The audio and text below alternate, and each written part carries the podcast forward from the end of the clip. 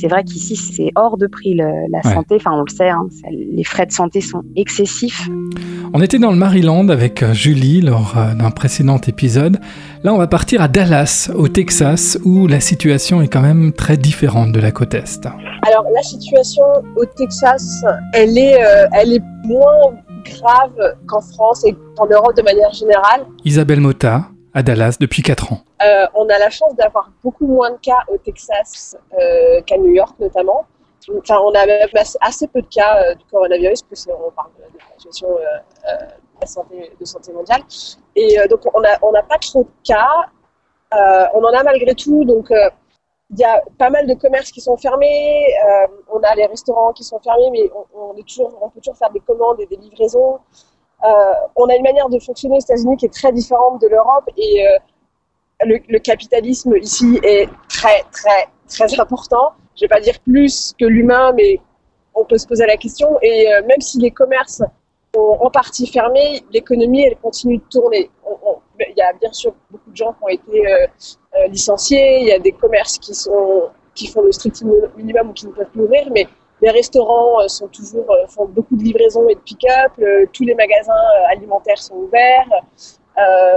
donc, on arrive quand même à sortir, on peut enfin, vivre presque normalement, à part que les écoles sont fermées et que donc on a nos enfants à la maison.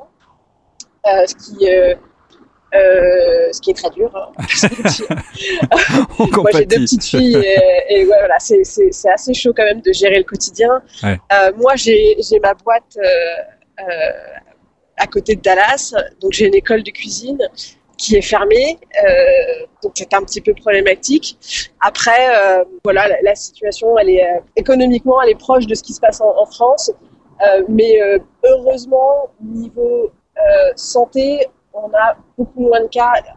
Je ne sais pas pourquoi, personne ne sait pourquoi, mais on a beaucoup moins de cas et on a eu, nous localement, on a eu, je crois qu'on a eu un mort depuis le début du shutdown euh, donc depuis 3-4 semaines. Quoi. Ouais. Donc, euh, voilà, on, s'en sort pas trop mal. Donc toi-même, tu, tu, sors sans, sans trop d'a priori. Par exemple, là, on entend du bruit derrière toi. Est-ce que tu es, à, l'extérieur? Je suis en voiture. Euh, en fait, j'ai ma boîte et donc c'est une école de cuisine, mais j'ai aussi des produits que je vends qui sont vendus dans des magasins, mhm. chez Whole Foods notamment. Et donc moi, je fais, je fais encore les livraisons chez Whole Foods. je fais les livraisons moi-même et donc là, je vais livrer un magasin Whole Foods. Euh, donc oui, on sort euh, pas sans a priori, tu fais attention, les masques sont fortement recommandés, euh, tu as ton hand sanitizer, ton, ton gel hydroalcoolique dans la voiture, euh, mais, euh, mais oui, enfin, tu peux quand même avoir une vie presque normale, j'ai envie de dire. Ouais. Alors, tu as évoqué, Isabelle, un petit peu la, situation économique aussi. Euh, on a vu des images d'une file à la banque alimentaire euh, assez impressionnante. C'est autour de, de Fair, euh, Park, hein, c'est ça. Ça rappelle un peu mhm. les, images de, la Grande Dépression.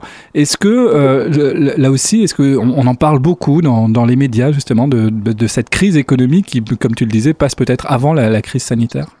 Bah, je crois que les chiffres depuis 3-4 euh, semaines, c'est qu'il y a 22 millions de personnes aux États-Unis qui se sont inscrits euh, euh, au chômage. Alors, il faut savoir que le chômage, hein, c'est pas comme en France ici. Quand on s'inscrit au chômage, tu n'as presque pas de droits financiers. Donc, ils sont juste inscrits pour dire bon, j'essaie de survivre. donc, 22 millions de personnes qui, du jour au lendemain, se retrouvent sans, sans rentrer d'argent. Parce que tu as, peu ou pas du tout de, chômage, euh, c'est-à-dire de contrepartie financière quand tu ne travailles plus ici. Si tu n'as pas d'emploi et que ton, ton, ta, la, couverture sociale voilà, est liée à ton emploi, tu n'as plus d'assurance euh, santé non plus, donc tu te retrouves à payer tous tes soins. Et les soins coûtent beaucoup plus cher qu'en France.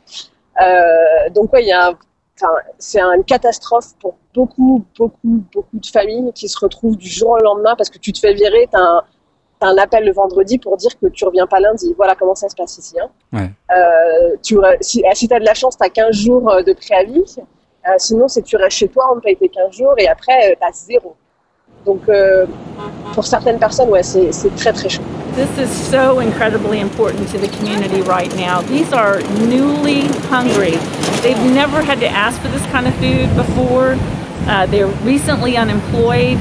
Um, they this is the first time they're having to stand in line for this and if these folks don't get immediate relief by, by way of food and nourishment, um, it just would be detrimental.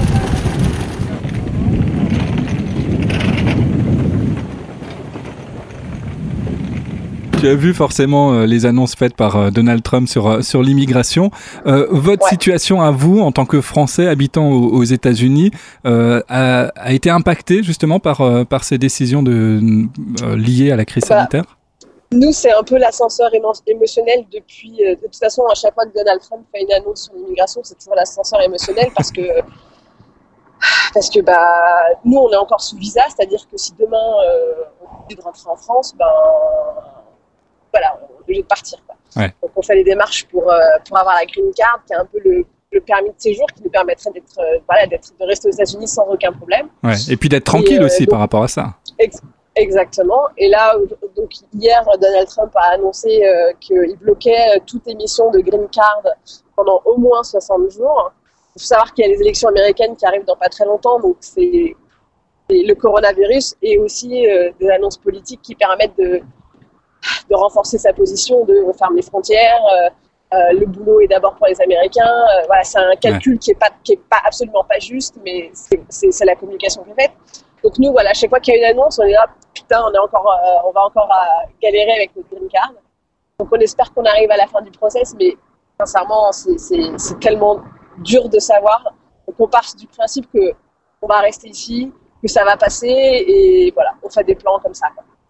Merci, bon courage pour, euh, pour la suite Isabelle. Merci, bon courage à vous tous aussi. À très bientôt. À bientôt, au revoir.